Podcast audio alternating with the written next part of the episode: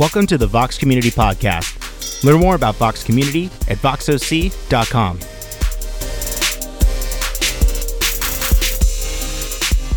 Join us at 10 a.m. on Sundays at voxoc.com slash live and at the Eldorado Performing Arts Center.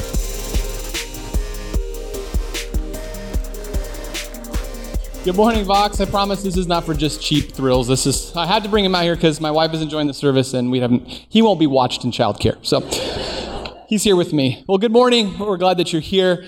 Uh, if you're new to Vox, uh, Vox is, uh, is a unique place. It's a unique community. Um, really, for us, the Eucharist is the center and focal point of everything that we do. It's why we gather. Uh, we'll spend most of our time there together um, at the end of service, uh, worshiping and contemplating and sitting in that time. Uh, you'll notice that in our worship, it's invitation and not coercion, and that goes for everything at Vox. That you're invited. That we don't want to manipulate or coerce anything. We don't think that you can conjure God in any way, and so this is your chance to respond how you want. Uh, if your tradition is to stand and raise your hand, do it. If you want to sit, you can do that as well. And then lastly, our teaching. You'll notice that we have a quite a large teaching uh, staff, and we have different uh, backgrounds and theological differences, and we think that makes us better. Uh, and so you'll notice that we have different teachers who teach different times. So this morning we have a different teacher, Bonnie, who I'll call in a second. Uh, but I want to go over a couple announcements, a couple quick in-house things for you guys. Uh, first thing is we have a Women in Leadership Part Two. that is today after service. So um, this was a huge hit the first time we did it. We decided we need to do another two, as are all the other ones we've been doing um, and reevaluating and saying, okay, these are longer conversations. So uh, that'll be after service. Um, there'll be some snacks and some drinks provided. We'd love for you to come. It's not just for females; it's for also for males as well. Uh, to come and just uh, have a part of the conversation and see what the dialogue looks like to invite women into leadership, not just in uh, the church sector, but also just at, at large. So. Uh, that should be good. The next one, um, Life Around the Table, uh, face, uh, Facebook community. If you haven't got on there, there's just a chance to connect with other people in the community who are doing things around. If you want to jump in those conversations, you can. And then we also have a financial conversation coming up. Let's see, that's the slide for that. Uh, that is next week. Um, we're going to talk about the state of the church, where we're at financially. That's an all church invitation. You can come. If you have questions, if you just kind of want to hear about where we're at as a church, what's going on, we'd love for you to come. We invite you to come, be a part of it uh, be a part of the conversation. So, those are our announcements. I want to invite Bonnie out here for just a second. Come on out here, Bonnie. She's making her way out with the music stand. Hey! You're even getting applause from Maverick, so. So, uh, Bonnie, just wanted to, with our, we've had different teachers come and just wanted to kind of do some softball toss questions, and then we're going to ask you a deep, serious question before you teach. Wow, what? Yeah, so uh, first softball question. I not prepared for this. yes. You really surprised me. Okay, go ahead, I'm ready. Right. Where are you currently living? Austin, Texas. Okay, so what's the best part about Austin, Texas? Um, Oh my gosh, the food is good. The land, like the space. Mm-hmm. You don't. My husband uh, doesn't love that you don't have mountains, but I love it because it feels like it goes on forever. Yeah, gotcha. And the pace, the pace of life. You mean you're not doing something 24 hours a day? Right. Days? Okay. Yeah. Uh, this is California. We do everything all the time. All the time. Um, what's your favorite movie? Top three. I mean, like, I feel like this isn't fair because what comes to mind is Moana, but I think that's skewed because. And we had children. Wes last week. So for those of you who don't know, I Wes do like is Moana. Polynesian, but yeah, okay, Moana's good. Okay, Um, can we go books? Can we do sure, books? let's do that. You're- I, we get it. You're smarter than us. You don't watch movies. Okay, go ahead. You're, said I fall yeah, yeah, yeah, yeah. We get it. movie. We get it. Um, To Kill a Mockingbird. Okay. Is my favorite, and my daughter's named after uh, Scout in the book. Yep. And then um, I also I, I really enjoy like a good junky beach read. So any of those. Awesome. Like with the muscle guy on the front. No, no, no. Oh, oh, that's not it. Sorry, I don't know. that much. Okay. Like something in the middle there. Okay, all right, gotcha. Okay. So update us real quick. Uh, Bonnie's been writing a book called Yeah. Tim Shell. Would you Yep. update us and tell us where you're at with that? Yeah, so uh, we launched a Kickstarter to write a new Bible translation, and it got fully funded. So thank you to all of you who did that. So I know, yes, Mav supported it too. Um, and we're just in the middle of writing. It's like a crazy writing schedule, but we'll be done September 1st, and then off to the printers. So Awesome. All right, so could you tell us quickly, like in a couple minutes, just sort of what your faith journey has been to this point? Yeah. So um, I grew up in the church, but I was basically anxious and afraid of not making it to heaven. Like that was my barometer for all things I did. Um, and then when I went to college and then seminary, um, my faith really changed for me, just in terms of meeting a God who was with us and had a lot more depth than that. Um, and then becoming a mom added a new element. And then when um, let's see, five years ago, we had a, I delivered a baby as a stillborn, and that was a turning point for me, um, just in terms of going, who is this God? Why would this happen to me? Uh, was he here? Is he here? And sort of just answering all those questions, which led to a big deconstruction, which led to um, a beautiful reconstruction. So here we are. Yeah. All right, thanks, Bonnie. Well, here's Bonnie. Enjoy. Hello, friends. I'm so glad to be here. Um, if you do not um, aren't familiar with my teaching format, it's kind of um, open ended. I love to hear from you guys. Sometimes I'll ask you questions. And like some people ask questions and they don't want you to answer, I do. So please raise your hand um, and answer or yell out. Or if at any time something is said and you don't understand it, or you have a question or you want to make a comment, go for it. Um, I think this that scripture is something that we should wrestle with and talk about in community, not t- to just talk at you about. So, um, we're just going to hit a real um, non-controversial, easy topic about patriarchy today. So. Um, that feels right for 9 a.m. or 10 a.m., whatever it is. Um, so let me just um, set this up a little bit. So, patriarchy and the Bible. We have two ways that we can view this, okay? Either the Bible is written to promote patriarchy, or patriarchy is a cultural backdrop to when the Bible was written. So, those are really the main two lenses that we can read um, some of these stories or all of these stories through. So if the Bible is written to promote patriarchy, which um, the definition of patriarchy is literally means father rule, and it means that. Um, the society during biblical times, and sometimes today still, men are favored over women. And um, a woman's job was to uh, be the property of a man and to also continue the bloodline. Um, and that was about it, though. No, not necessarily any rights, no equality. Um, and so men really had um, a privilege, but status and just things available to them that women that women did not.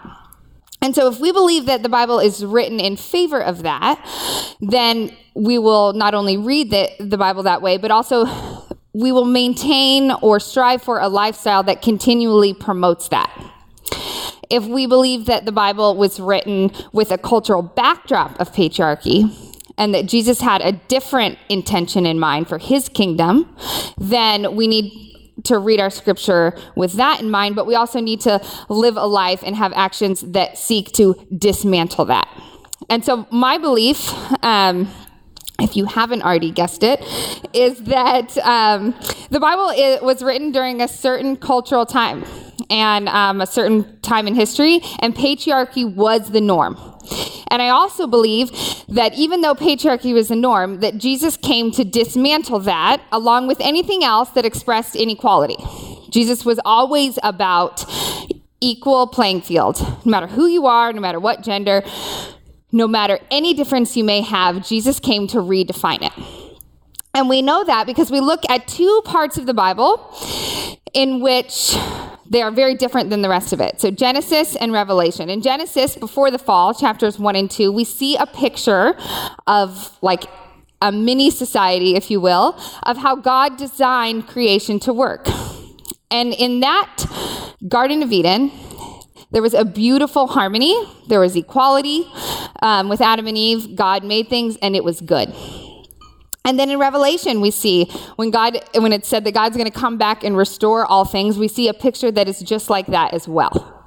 So everything in between those two things, any structural system that we have set up in between, is a fallen state. And so Jesus comes back, or Jesus comes, and he comes in order to show us that fallen state so that we can then be people that bring his kingdom and his purposes. And so we know that history also tells us that patriarchy was the norm during the time that the Bible was written. Now we see that all over the Bible, um, and we'll get to that a little bit as we go through this. But I just want to make one quick note. Um, I'm aware that um, the topic of patriarchy or even feminism can sometimes ruffle the feathers a bit. And I do know a lot of women too that say, like, I'm against feminism and I'm not for that, and that's not what I'm about. Um, but if we can just think that there are a lot of people that have come before us, men and women, who have made it possible for women to vote, for made it possible for women to hold a credit card, to buy property, for me to stand here, for you to hold a job. There are many things that sometimes I think that we don't define necessarily as feminism that we just think, oh, that's just a right that we got. But that's because people long before us have been having this same conversation about how men and women are equal. But with that, I want to say that we cannot have a discussion about being pro women without acknowledging that that discussion inherently is also being pro men, being pro male. Okay? So I don't want us to ever approach a conversation where we're trying to elevate one group and in doing so, we put down another because that's just not the way the kingdom of God works. Okay? Are we good? All right. Oh, do you have a question? Oh, you were stretching. That I got like so excited. Okay. I was like, yes, we're in it. He's never going to stretch again. Okay. Let's open um, to Luke 10. 38 through 42. I think it's, oh, the screens have moved. Gosh, you know, I came here, the screens have moved. Andy cut his hair. I mean, it's like everything's different. Okay. So uh, raise your hand if you have ever heard this story about Mary and Martha. Yes, it is a popular story. Um, does someone want to share maybe their experience in like one or two words? When you've heard it, what is the message that you have taken from it, male and female? Okay, be a Mary, not a Martha. And what what do you mean by that? Right. But it's just like this ambiguous, like, do this, not that. Yeah. I know, I'll be honest, sometimes I get the names turned out. They shouldn't have been like two M names. Like Jackie and Tammy would have been better. Um, anyone else? Yeah, right? Don't be so busy. In fact, I have this, like, I'm using this Life Application Bible, and next to it, they like call out these, um, like, anecdotes, if you will, and this one is about that, and it's called Too Busy. Don't be too busy. What else? Yes.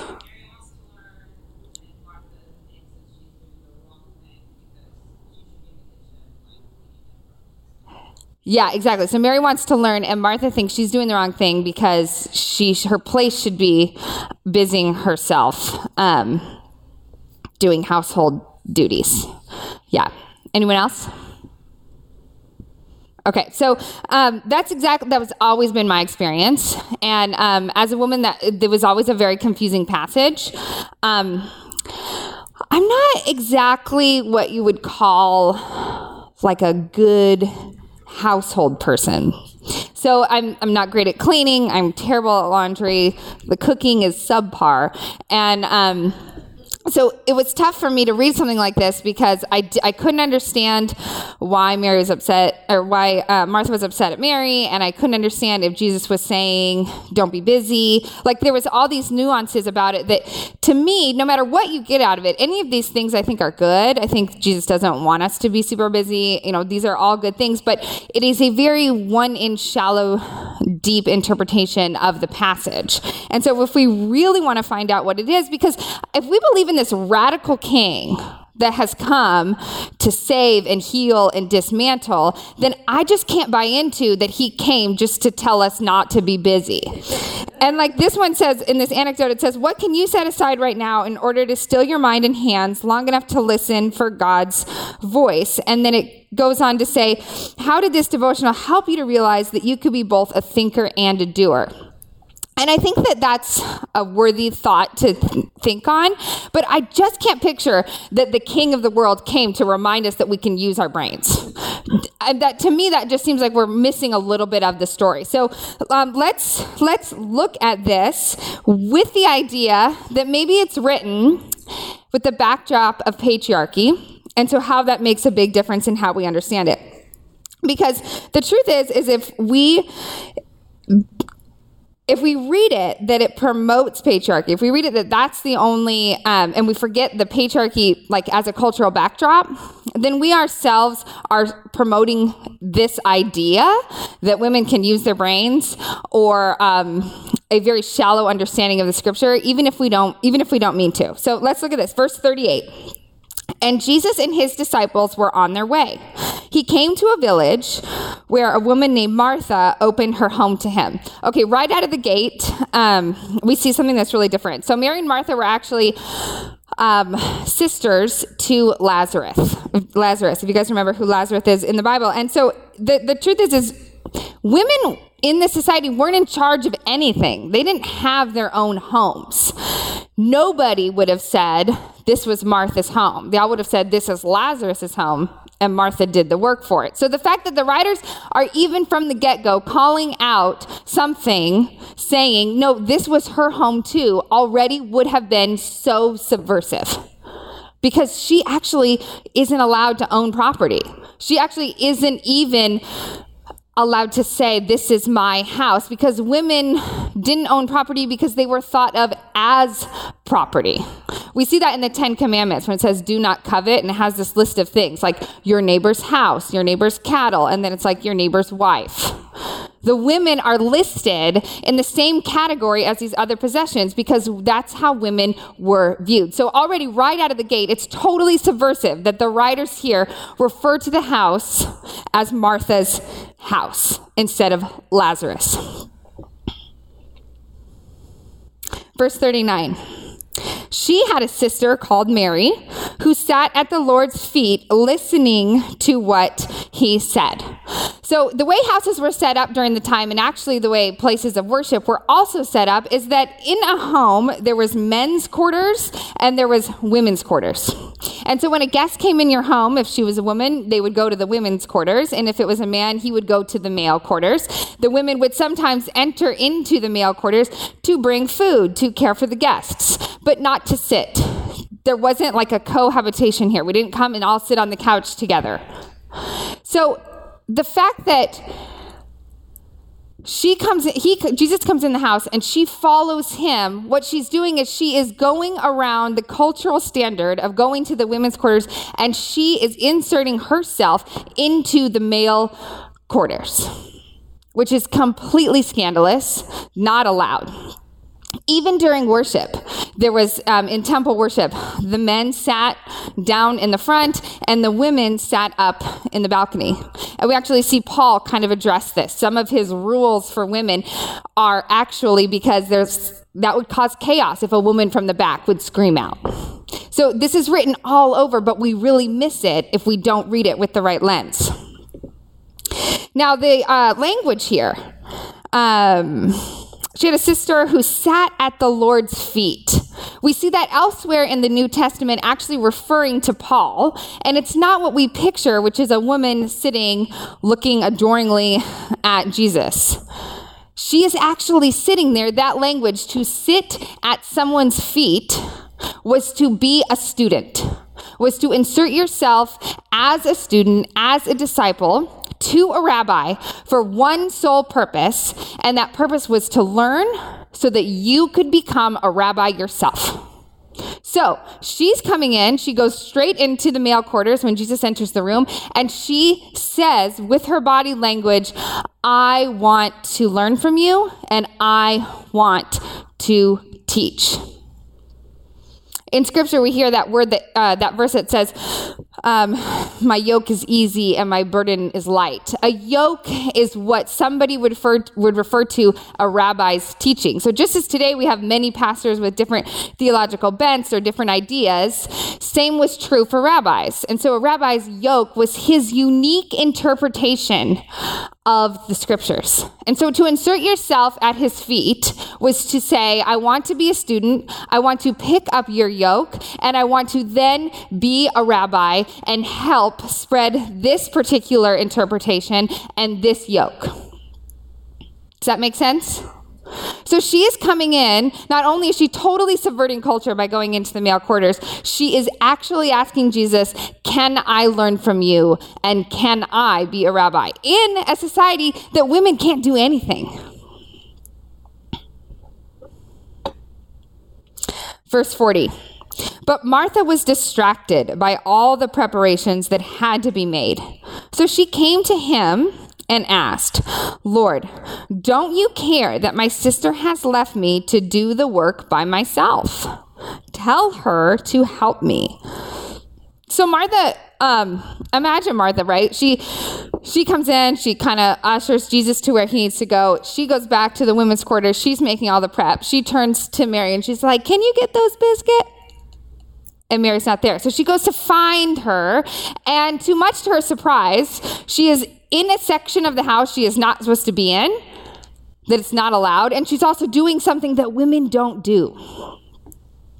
So if you're Mary, what do you feel like? I'm asking you. torn. That's a really good word for it, right? You feel torn because you're supposed to be here, but you see someone here acting out of permission and freedom. What else? Excited. Yeah, I like that. Hopeful, maybe? Rebellious. Yeah, right? Oh, sorry, she said rebellious. What else? Oh, I'm sorry. I'm asking about Martha when she comes in and finds Mary. Oh, the, yeah, but she. I, I still think yeah, but you're talking about Mary. See, should have been Jackie and Tammy. Um, so we'll, we'll hit Martha first. When she finds her sister doing this, maybe she feels a little embarrassed, jealous, jealous angry. Because the truth is, is when we see freedom being acted out I think freedom does such a good job of holding up mirrors to our own lives. It makes us take a look at, wow, I didn't, maybe I didn't know that person needed to be set free. Or sometimes, maybe in this case, how come she gets to do that and I'm left doing this? Now, the, the uh, actual translation here in the Greek, um, the word she uses, like for help here is a kind of a three part word. And what this sentence, when she says, Lord, don't you care that my sister has left me to do the work by myself? Um, tell her to help me is, um, it's better translated is tell her, tell her to do her part as I am doing mine. So there's a sense of ownership over it, of saying, This is my role and I'm doing it, but she's not doing it. Tell her that she needs to do her role too. She needs to do her part. If I'm doing it, why is it fair that she's not? Now, the only other place that this word for help is used in the New Testament, it's used only one other time. And um, I just want to make a comment about Greek language before I show you where it's used and why it's used that way. Is that in both Greek and Hebrew, words are chosen very carefully very carefully.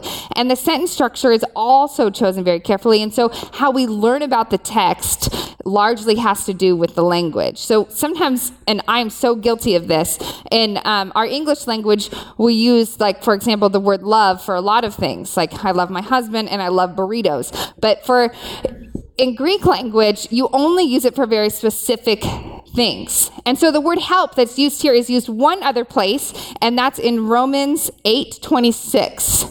If you can pull that one up. It says, In the same way, the Spirit helps us in our weakness. We do not know what we ought to pray for but the Spirit Himself intercedes for us through wordless groans. That is like the funniest phrase through wordless groans. Um, if you want to keep that up. So, in this context, the word help here is discussing how when we are praying, and when we are deciding what to do, when we are deciphering what our next move is to bring the kingdom, to usher it in, is that the Spirit comes alongside of us and helps us. We don't know what to pray for, we don't know what to do, but the Spirit helps us by telling us, informing us, interceding for us. Now, this echoes a very similar sentiment that we found in that we find in the Old Testament and that is this word called, it's like phonetically pronounced Azer. Let me hear you say Azer. And that word means helper. We find it 21 times in the Old Testament. Two of them are in the book of Genesis. Three of them are referring to when Israel calls on military aid. And 16 of them refer to God being a help to his people. And that's this same idea. Now, we also know from Scripture that when we pray, and when the Spirit intercedes, and we see it here in the use of military language, is that there is some sort of battle going on because we live in this fallen state and then we have a god who is here to bring restoration. We have jesus that came that dismantled a ton of different systems that brought inequality.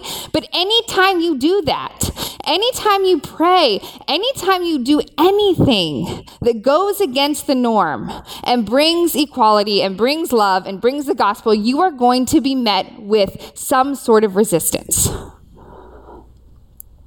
and so, this language that we see here, this language that we see in the Old Testament of this word help, is that sometimes we meet with some sort of resistance and the Spirit comes in and He helps us.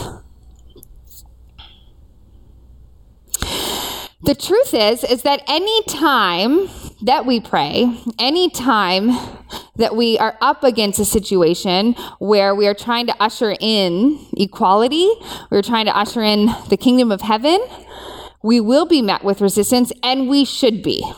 I would like us to challenge ourselves, and I am so included in this. If we are doing something and everybody's fine with it, we might not be ruffling the feathers enough because Jesus wasn't fine with it. Every single thing that we do is in a fallen state right now. Patriarchy is not all bad, but it is fallen.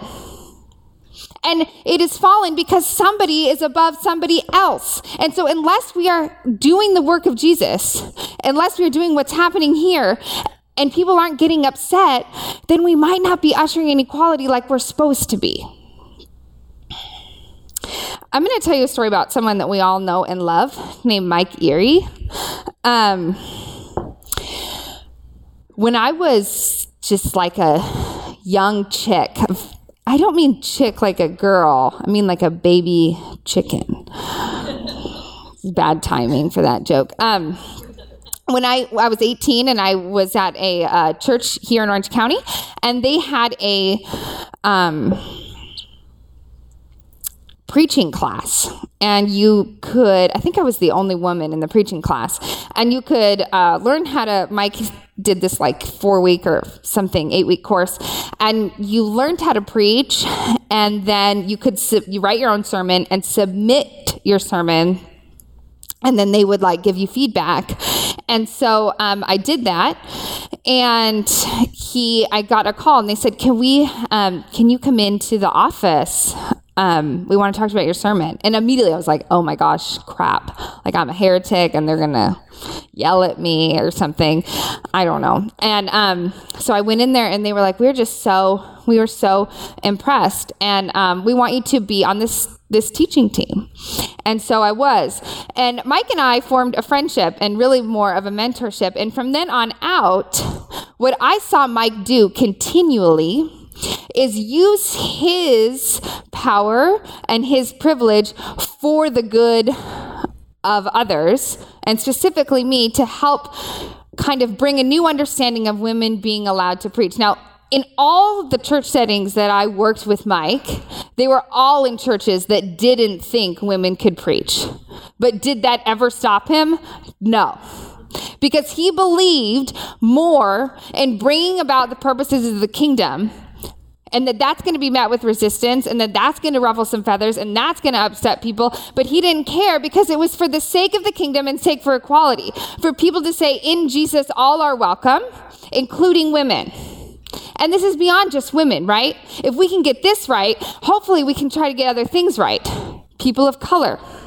There are so many categories each and every one of us holds some sort of privilege over someone else because we live in a fallen world where there are these structures. And if we are not doing things in our homes, in our schools, in our workplaces, in our neighborhood to dismantle these categories, and we are not being met with resistance, then we might not be doing enough.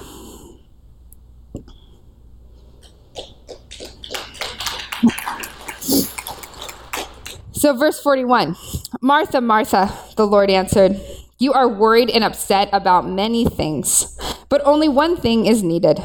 Mary has chosen what is better, and it will not be taken away from her. So, in essence, Jesus tells her to calm down. Um, she's upset because she sees her sister breaking these norms. But, like we said before, she's maybe also upset because freedom holds a mirror to our own beliefs. Sometimes we walk in ways that are just inherited. We sort of walk out a narrative. And part of the reason why gender roles are such a strong narrative is because it gives us sort of this path that we can follow that really kind of people leave us alone. And so when we see other people stepping out of that, that confuses us. And sometimes as women, I think it can cause a little bit of, um, well, that's not fair. How come she can do that and I can't?